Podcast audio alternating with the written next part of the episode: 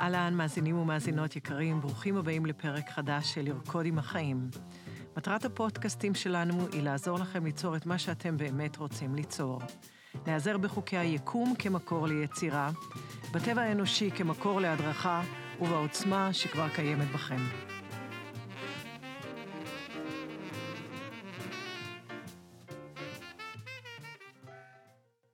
אני תמי נורה, מורה רוחנית 30 שנה בארץ ובעולם, ותלמידה של החיים המופלאים כל יום. מחברת הספר לרקוד עם החיים, שחקנית וזמרת. אחלוק איתכם את כל הידע והניסיון שצברתי כדי שתוכלו ליצור בקלות חיים טובים יותר. האורחים שלנו יספרו לנו מה הם עשו כדי ליצור שינויים בחייהם, ויחד ניצור אופק חדש לכולנו. אהלן, מאזינים ומאזינות יקרים, שנה טובה. שנה מלאת משמעות, שמחה, בריאות, וכל מה שיכול לגרום לכם לחיות חיים טובים יותר. אה, אנחנו נמצאים באולפן שלך, מיאללה לך משנה טובה. שלום, שנה טובה. אה, אנחנו היום נדבר על סליחה ותפילה. אלה נושאים שאנחנו באמת נותנים עליהם את הדעת בתקופה הזו, בשנה, אבל אנחנו מתמודדים איתם בשוטף כל הזמן. גם מתפללים כל הזמן לדברים שאנחנו רוצים, וגם אה, רוצים לסלוח לעצמנו, רוצים שאחרים יסלחו לנו, אנחנו רוצים אה, לסלוח לאחרים, וזה לא תמיד אה, קל לנו. אני אומרת שאין כפתור כזה שאפשר ללחוץ עליו כדי לסלוח לנו ולאחרים, או שאחרים יסלחו לנו. וגם אה, אין כזה כפתור שאפשר ללחוץ עליו והוא תפילה וביקשנו ובום, זה קורה. יש פה תהליך, תהליך של כנות, תהליך של הבנת האתגרים שלנו אה, בחיים. ועל זה אנחנו נדבר היום, וגם נעשה תרגיל אה, על סליחה. אבל בואו נתחיל.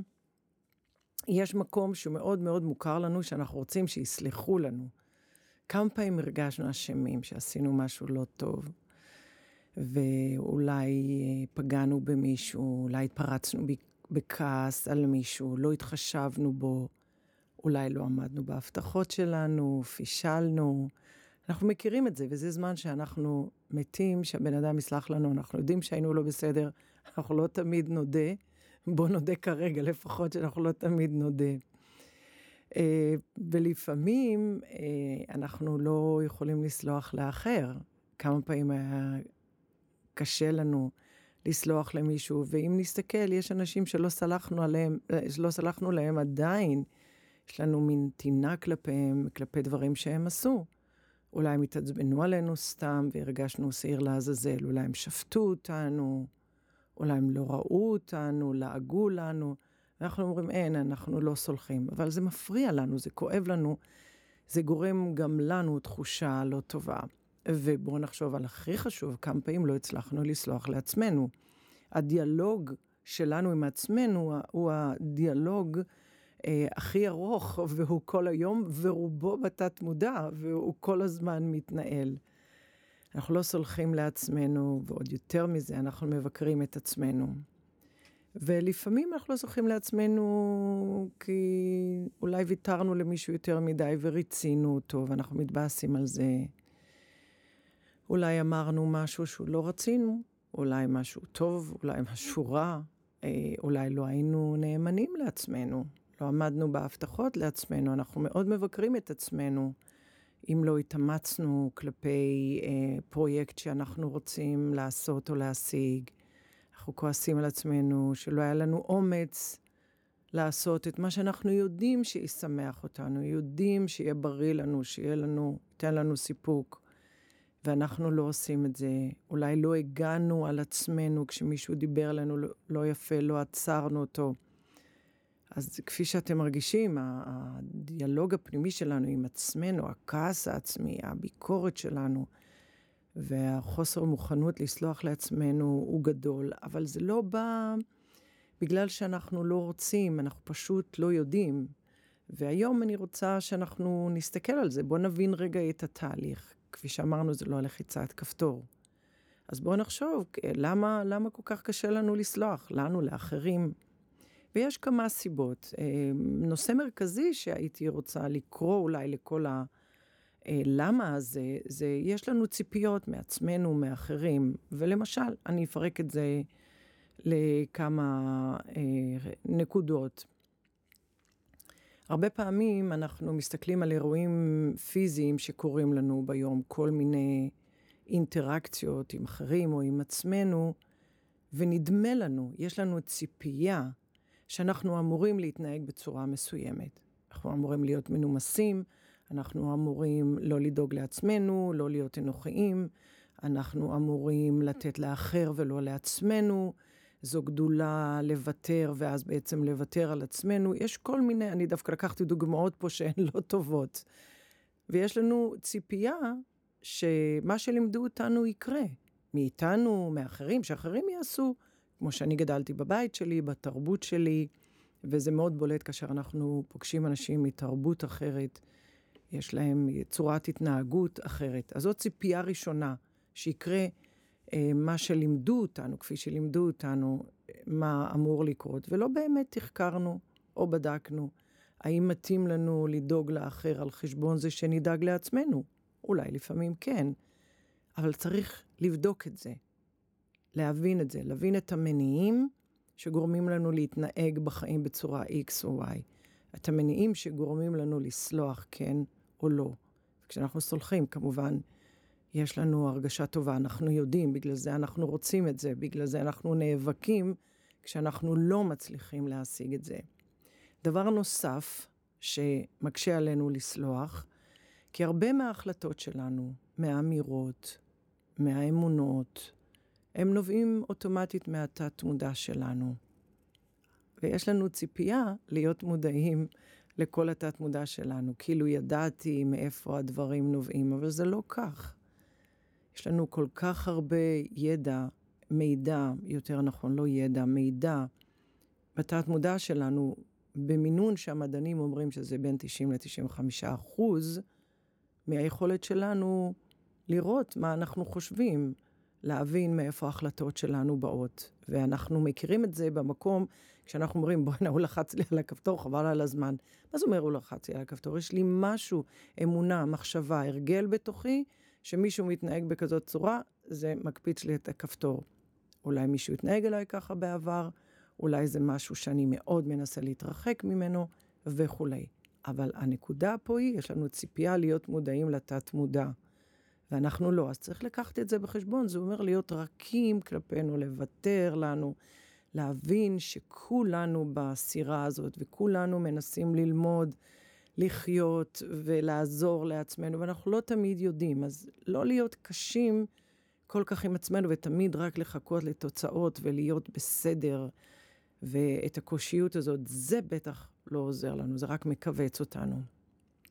נקודה נוספת, כל אחד מאיתנו מושפע מחוויות העבר שלו ומהצרכים האישיים שלו.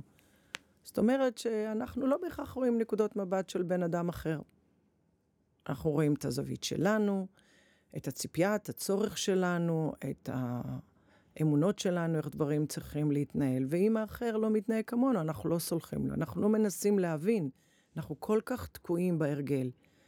אבל אם אנחנו נעצרים ומתחקרים ומבררים למה בן אדם מתנהג ככה, למה אני מתנהג אחרת, מה באמת חשוב, אם הייתה לו כוונה רעה, או זה פשוט אוטומט שגם לא יש, לא רק לי יש אוטומטים ו-95% תת מודע, לכל אדם יש את זה. האם אנחנו מוכנים לראות את זה, להבין את זה, לגשר על זה, לקבל את החיים כמו שהם? בנוסף, לכולנו אין יכולת, למוח אין יכולת לראות את התמונה הרחבה של החיים. את כל המניעים, את כל הצדדים ואת כל התמורה שיש לנו מהם. אין לנו יכולת. הציפייה שהמוח שלנו יראה ויבין את נפלאות העולם הזה, אין לנו, אנחנו יודעים. אנחנו לא מבינים למה הגשם יורד או לא, ואיך ילד נוצר, ואיך עץ תפוח נוצר, ואיך הקיבה שלנו אה, מעכלת את האוכל, ולמה יש לנו אינטואיציה והשראה. אנחנו לא מבינים את זה. אנחנו יודעים שזה קיים.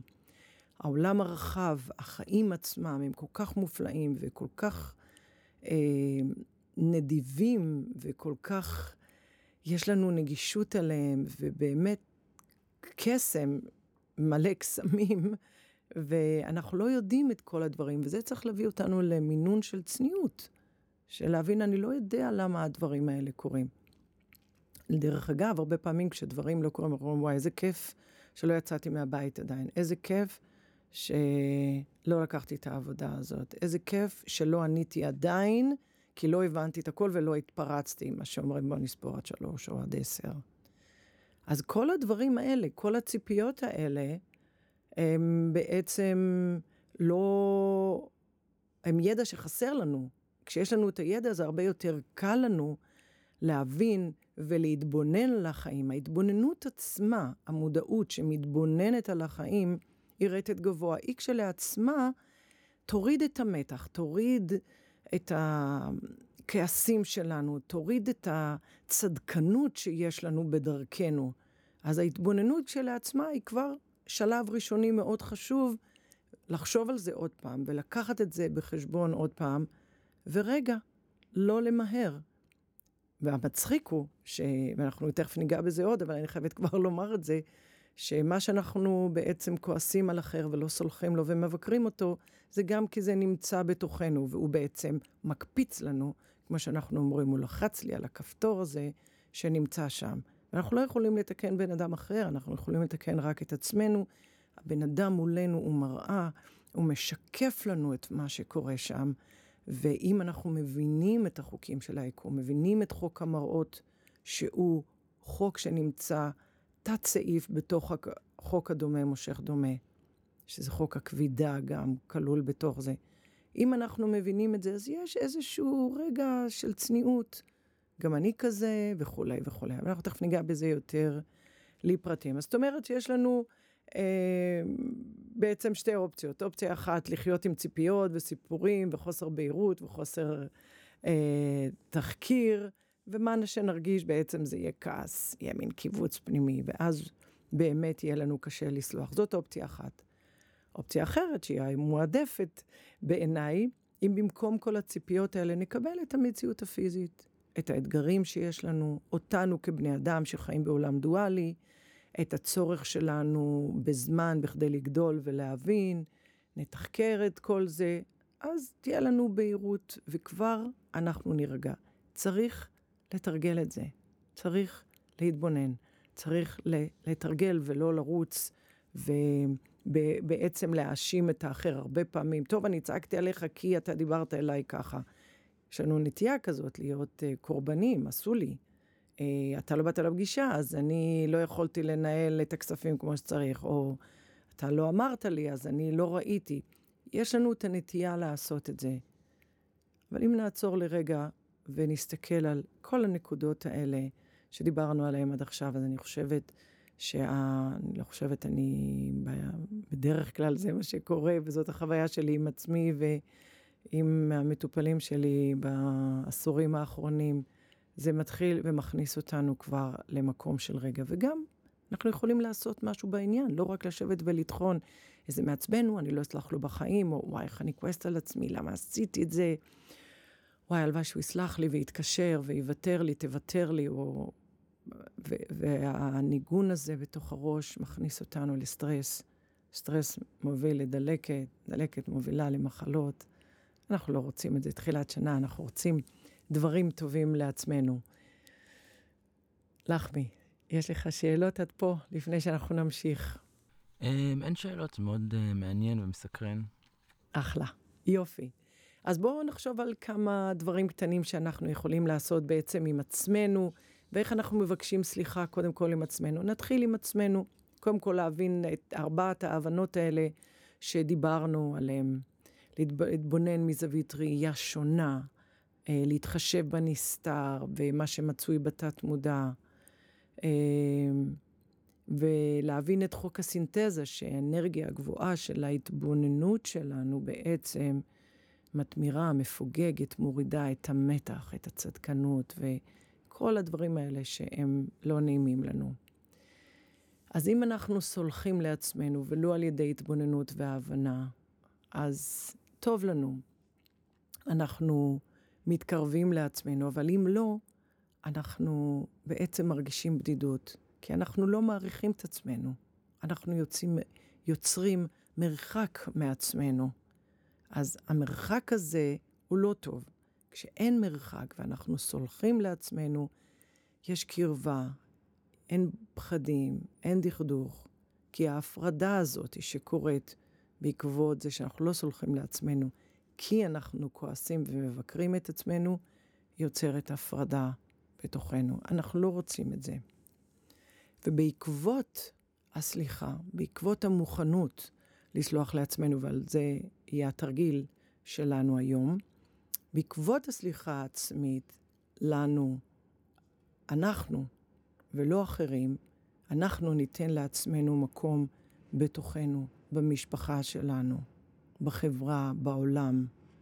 הקרבה הזאת לעצמנו, הוויתור הזה, המוכנות לקבל את עצמנו באנושיות שלנו, תוביל לחיים מלאים ושמחים, שזו בעצם הברכה שלנו להיום ולשנה ולכולם ולכל הזמן, שנהיה חיים חיים מלאים עם סיפוק, עם משמעות, שנהיה שמחים, בריאות תוביל לשמחה וכולי וכולי.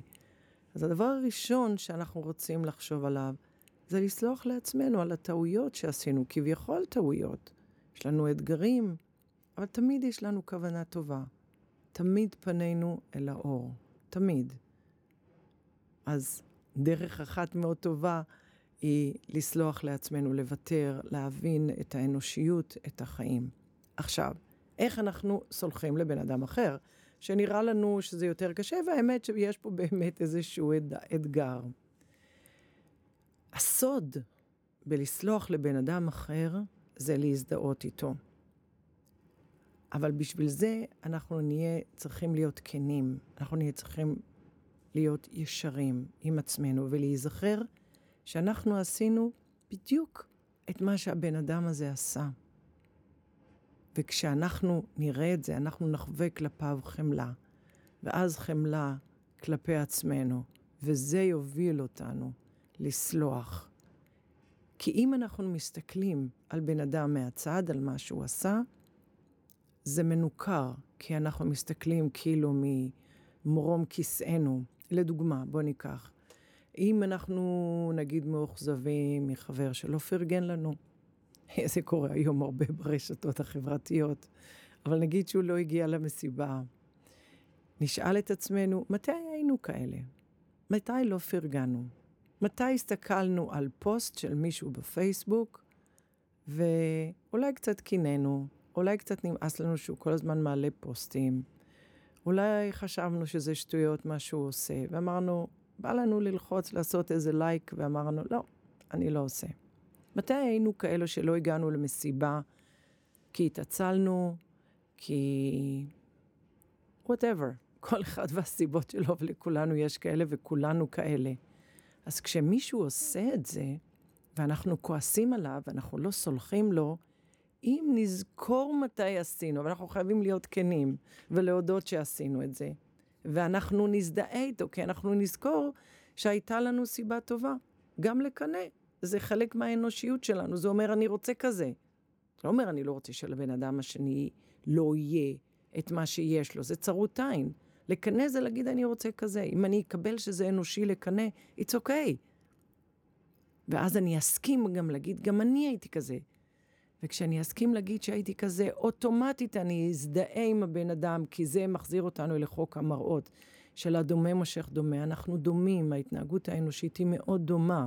אולי כל אחד בנסיבות כאלה ואחרות, אבל כולנו מתנהגים ככה. אז אנחנו לא מחפשים את השוני, אנחנו מחפשים נקודות שיכולות להראות לנו שיתוף, הזדהות עם הצד השני, בכדי שאנחנו נוכל לסלוח לו. זאת חוויה. תנסו את זה. תחשבו על מישהו שאתם לא סולחים לו, שאתם כועסים עליו. אולי על בן או בת הזוג שלכם, אולי על הבוס, אולי על המנהיגים במדינה, אולי על זה שהם היו אה, לא ישרים, או אולי אנוכיים. מתי היינו כאלה? לא כלפי אה, אה, מישהו שיושב בכנסת, כלפי עצמנו. מתי אמרנו שאנחנו לא טובים כשאנחנו כן טובים? זה חוסר יושר. זאת לא האמת. נכון? מתי אנחנו יכולנו אה, לכעוס, או להתעצבן, או להתפרץ. מתי? כולנו עושים את זה, אבל אנחנו צריכים לזכור את זה. אם אנחנו רוצים לסלוח למישהו, אנחנו חייבים לזכור את זה.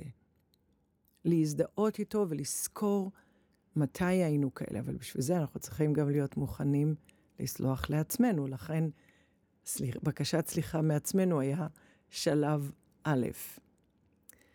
אז אמרנו שההזדהות הזאת תסייע לנו אוטומטית, בגלל חוק המראות, בגלל החיבור, בגלל האחדות בינינו כבני אדם. ואז אנחנו נרגיש את החמלה, נרגיש את הסליחה, נרגיש את הביחד, את ההזדהות הרגשית. אנחנו ניצור מיכל בגלל הביחד הזה, השייכות הזאת, וזה כל מה שאנחנו זקוקים לו, בכדי להיות, בכדי לסלוח למישהו אחר. אנחנו לא חייבים למצוא פתרונות לבן אדם השני, למצב השני. אנחנו לא צריכים לייפה את המצב, אנחנו לא צריכים לדלג על הנושא. אנחנו לא צריכים את זה. אנחנו צריכים פשוט להזדהות, לזכור שאנחנו כאלה, ואז כמו מג'יק, מטעם החוקים של היקום, מטעם האחדות בינינו, זה יימס, ירד, ואנחנו נרגיש את ההקלה המאוד גדולה.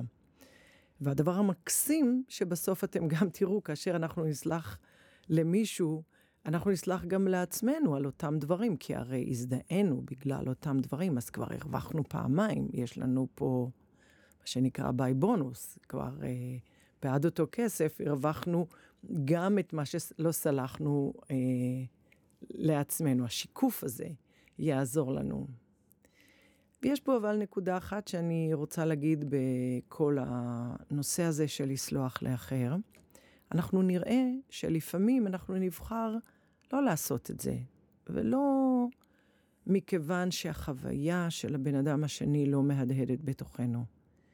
זה פשוט, מה שמהדהד בתוכנו זה כאב מאוד גדול שמצוי בתוכנו, ונרצה להתרחק מהכאב, ואז נתרחק גם מאותו בן אדם שנושא את הכאב הזה. למשל, אם מישהו באבל, והוא מזכיר לנו אבל שעוד לא פתור בתוכנו, אנחנו נרצה להזדהות עם הבן אדם, אבל לא נוכל באמת להתקרב אליו, כי זה אומר שאנחנו בעצם נצטרך להתקרב גם לעצמנו, וזה יהיה קשה לנו.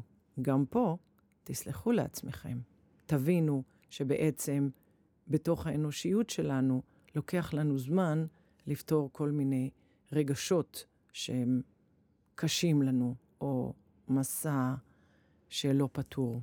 והדוגמה השלישית זה שאנחנו רוצים שיסלחו לנו על משהו שעשינו.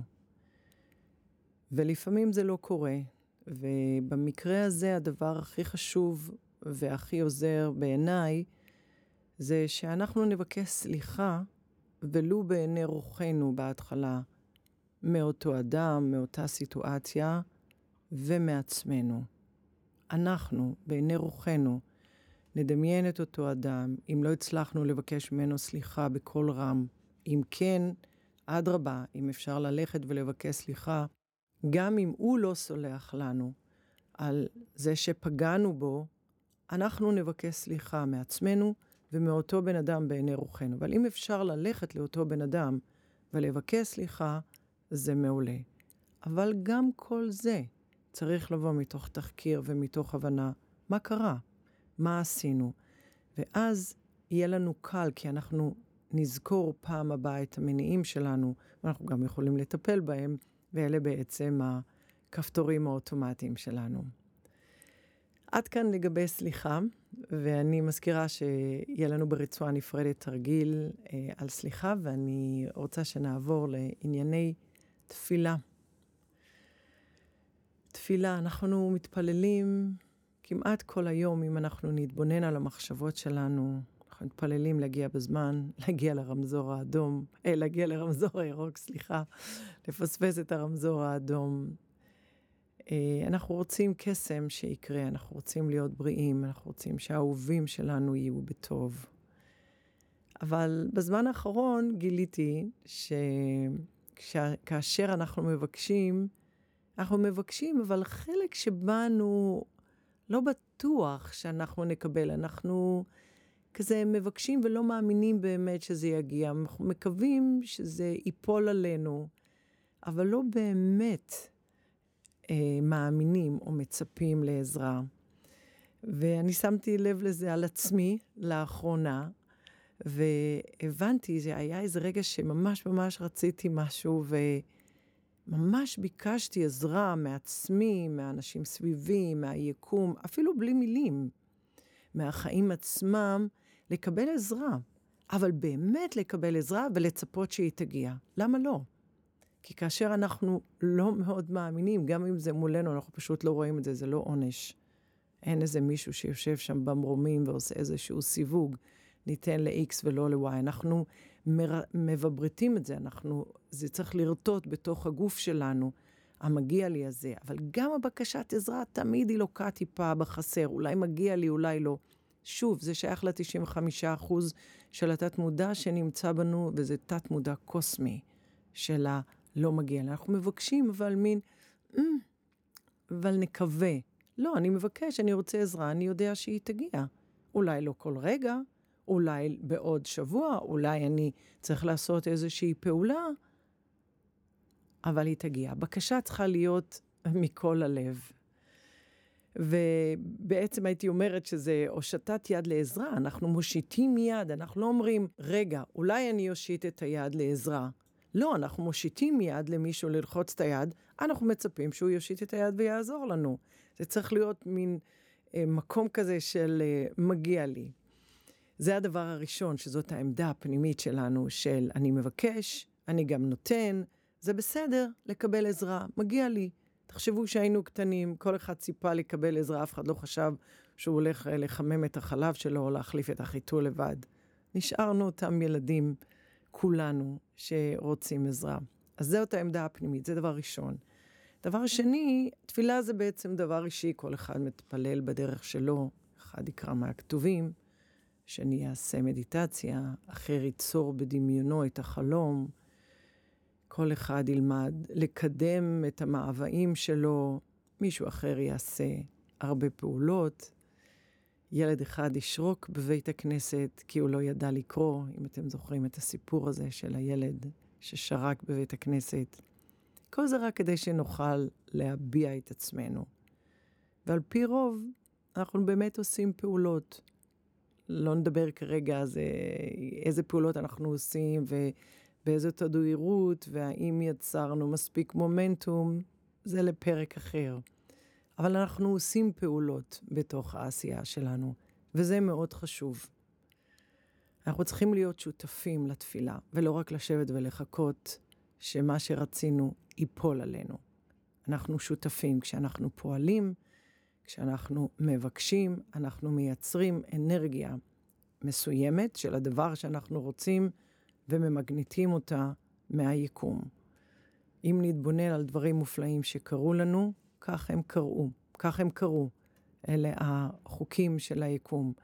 אז רק להזכיר את זה ורק להציע, בוא נעשה את זה. אנחנו רוצים להיות שותפים לתפילה, גם במחשבה, גם ברגש, גם בפעולות. עוד דוגמה, אה, שהשותפות לתפילה זה לא רק לעשות פעולות, הרבה פעמים זה לתת לאחר את מה שאנחנו רוצים. וכך אנחנו מגשימים את התפילה שלנו. וראיתי פוסט אה, בפייסבוק לפני שבוע בערך, איזושהי אישה שהתנדבה לטפל בחוות חיות נטושות אחרי שאימא שלה נפטרה. ואיך שהיא הלכה לעזור לחיות הנטושות ולרפא את הגוף שלהן ואת הלב שלהן, שלהם, היא החלימה. גם הלב שלה החלים, והיא מספרת שהיא נתנה לבעלי החיים, אבל הם נתנו לה יותר, והלב שלה החלים. זאת גם פעולה, לתת לאחר.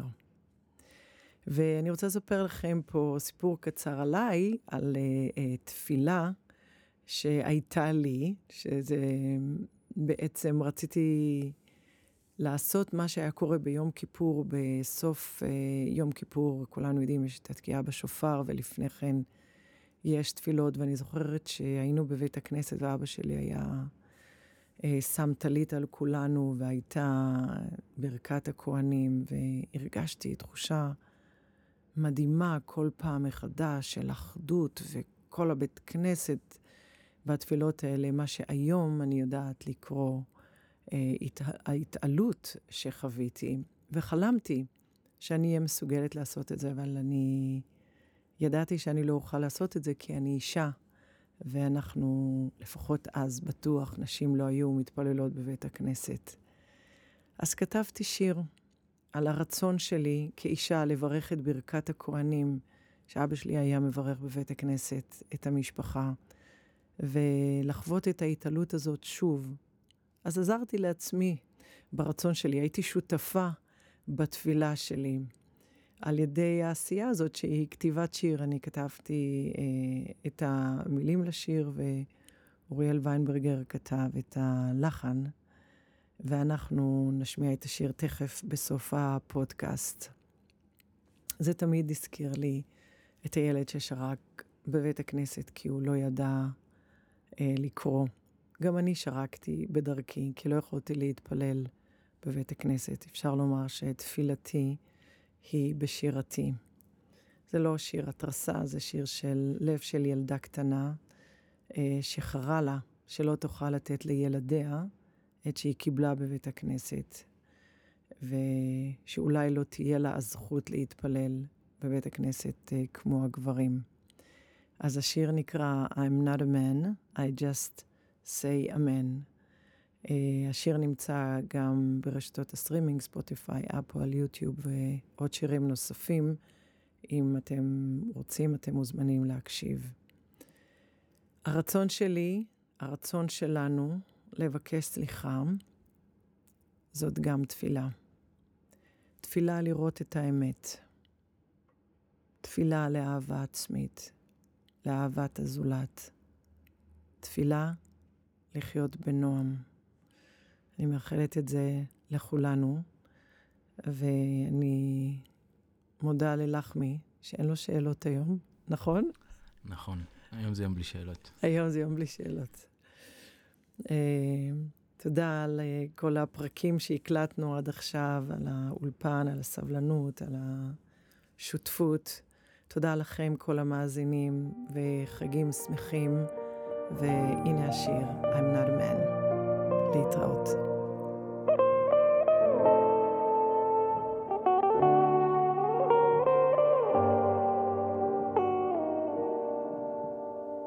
God our Father, oh why don't I have the right to pray? Birkat HaKohanim to my children in Yom Kippurim,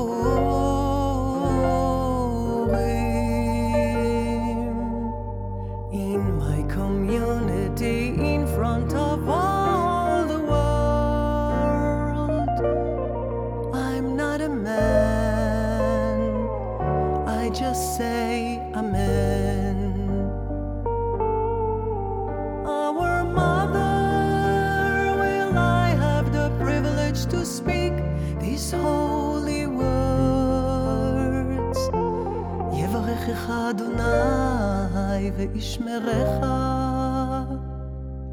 Will they believe me when I say